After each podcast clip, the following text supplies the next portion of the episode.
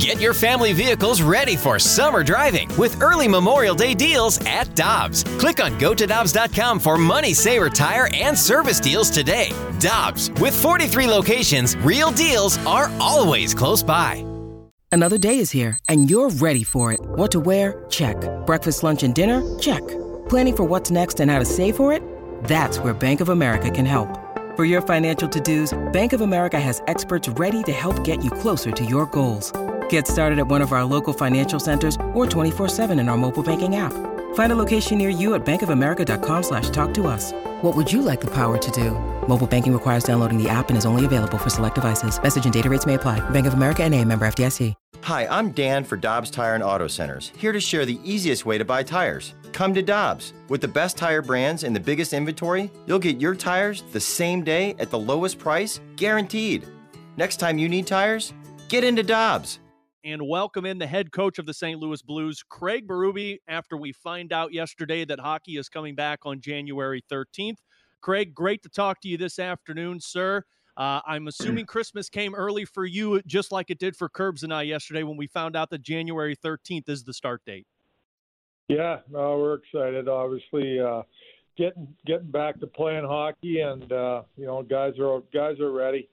our guys have been here, you know, skating, getting ready, and uh, everybody's excited.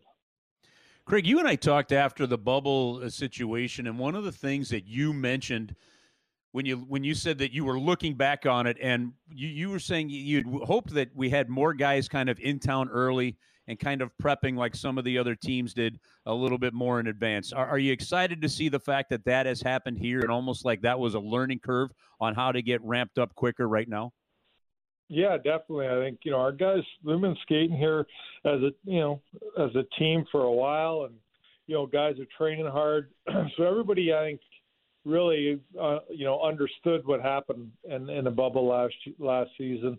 Uh, very disappointed, obviously, and uh, you know preparation is so important in, in this game, and as it is in in all sports. But you know your preparation it starts before training camp and we all know that. You know, in normal years, guys are coming into training camp, they're all ready to go, and then you got a month of camp. So, and this is different yet because camp's going to be short, and you're not going to have exhibition games. So, you know, we're going to have to really uh, get prepared within that, you know, the 10, ga- 10 days of camp we have. Craig, you were you were an assistant uh, coach in the NHL during that lockout season where it was 48 games, and that one was kind of like a sprint to the finish line, of course, with uh, 48 games in a short amount of time. Uh, what kind of difference is going to be with this one? That's more games, but it seems like it's going to be a lot more played in a short amount of time. Well, yeah, there's a lot of games in in, in uh, a short amount of time, so you're going to need bodies. That's a, that's really going to be really important for sure hopefully, you know, you could stay, you know, injury free, uh, you know, to some extent. But, um, you know, that's that's all going to play into it. You know, rest and and all that stuff is going to be really important. You know, uh, going back to that 48 game one, that's a little bit different than this one because you know, you played in your conference. Uh, this one's only in your division. So we're playing each team eight times. You know, there, there's going to be some pretty good rivalries going on for sure. And uh, you're going to know your you're gonna, you're really going to know your opposition as good as you've ever known them because you're that's all you're focusing on and you're playing. So it'll be a little bit different, but uh, that rest and, and and trying to stay injury free will be really important. What does it mean for you guys as coaches and a coaching staff to know that okay, at least from a preparation standpoint, right now you are going in to prepare for seven teams? Well, you can really dial it in um, like I said, you know, you can you can take these teams and really dissect them, you know, as much as you want. It's it's definitely a lot easier uh, in that way pre-scouting uh, than it is in normal years. You know, you're you're traveling all over, you're playing east, west, everywhere, so uh, you don't get to see a lot of these teams a lot of times um, when you w- within the normal season, but for this season coming up, we're going to see these teams plenty, so we're really going to know our opposition very well.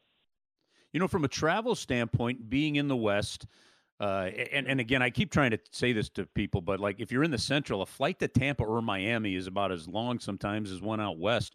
For so for with where St. Louis is. But having said that, when in a normal situation, the Blues would go out west and you'd play San Jose, Carolina, or I'm sorry, San Jose, Los Angeles, Anaheim, maybe Phoenix in there, and you always seem to be playing those in like a three games in four or five days scenario, and which I think has mm-hmm. added to the difficulty of traveling out west along with the time zone change.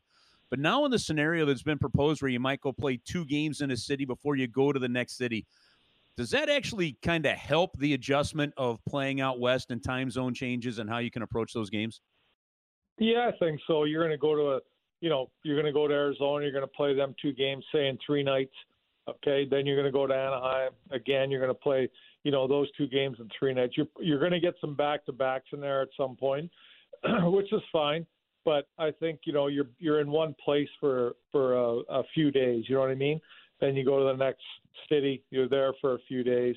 So it, it's different that way. So I think, you know, the tra- travel will, you know, traveling out west when you're out there, you're you're there for a significant amount of time, and you're in one place for for a, a good amount of time. So that's going to make it a little bit easier, I think, than normal scenarios. We're talking with Craig Berube, the St. Louis Blues head coach here on BK and Ferrario on 101 ESPN, your home for the St. Louis Blues. He's on the Brown and Crouppen Celebrity Line. Craig, the taxi squad has been something that a lot of people have been talking about. And from what we learned yesterday, it seems like the teams will have the option of having four to six players on that taxi squad. I would imagine for any team, including yourselves, this is going to be beneficial because you mentioned it. You're going to need bodies when you're playing the same teams in the short amount of time that you're going to be playing. So this taxi squad really helps out the Blues in terms of having those players available at any time. Yeah, definitely. You're going to need players. And, you know, it's important to keep those guys sharp and ready to go because they're going to be used. There's no doubt about it in my mind. They're going to be used. Um, so it's it's going to be really important. Craig, we, we've often referred to Alexander Steen as, in a lot of ways, over his 13 years with the Blues, as as the conscience of this of this team, and in some ways, maybe the conscience of the organization. What have you seen from whether it be Colton Parayko, Brayden Schenn, Tyler Bozak, Vladimir Tarasenko, Jaden Schwartz, David Perron, the whole list of Justin Faulk, Marco Scandella, a whole. What have you seen from these other guys that gives you confidence that kind of that mantle of leadership shifting from a group that included Steen, Bouwmeester, and Pietrangelo to this group can be a seamless one? Well, I think that you know when you're around guys like Steen and um, Pietrangelo and Bouwmeester for a significant amount of time and you win with these guys as you know your leaders and players on your team, you know you learn from them. You learn what it takes to um, be a real good leader, a pro, all the little things that go along with it. So I think our guys are uh, fortunate in that aspect of being around those guys and learning from them. Um, they've done a great job. I think they've left um, our organization. They left it in a better spot, um, which is great.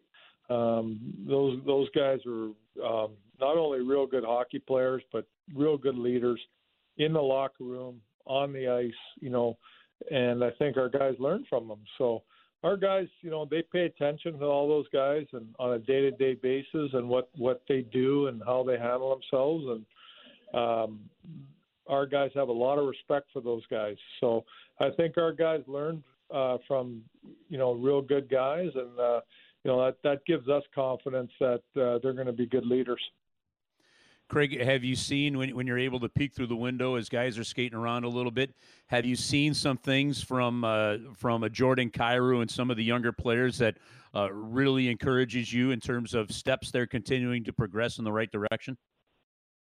Yeah, for sure. Well, you know, I just you know when I see them coming to uh, the rink here uh, when they got here and the shape they're in already, that really shows me a lot. They know that last year wasn't good enough. They know that they got to get better. They know they got to be in better shape, and they've done that so far. So you know, it's the same thing. It, it's you know, it's it's just slowly getting better. Like so, they're going to be better players this year. There's no doubt about it in my mind. Uh, I think you know Thomas, Kyrou, Blais, Sanford, these young guys are going to keep improving year in year out, and I, I don't I expect them to be better this year. We got a couple more questions with the Blues head coach Craig Berube, who's with us here on BK and Ferrario on 101 ESPN. Craig, the reports are out there, at least yesterday, from Jeremy Rutherford that Ryan O'Reilly is going to be named the next Blues captain. Not to ask you to speculate on if he is the captain or not, but from what you've seen over these last two years of O'Reilly as a leader, on and off the ice. What makes you believe that uh, that that he's ready for a bigger leadership role with this team? Well, I I, I kind of went over that. I think like a lot of our guys uh, are ready for that, you know, um, and he's he's just one of them. If you look at the way he works day in and day out on the ice, off the ice, you know, we all see it. We all see him how much extra time he spends out on the ice uh, doing extra, and you watch, you know, you watch how many guys are staying out there with him now. you know, that's just leadership, and uh, you know, so you don't really have to look much past that.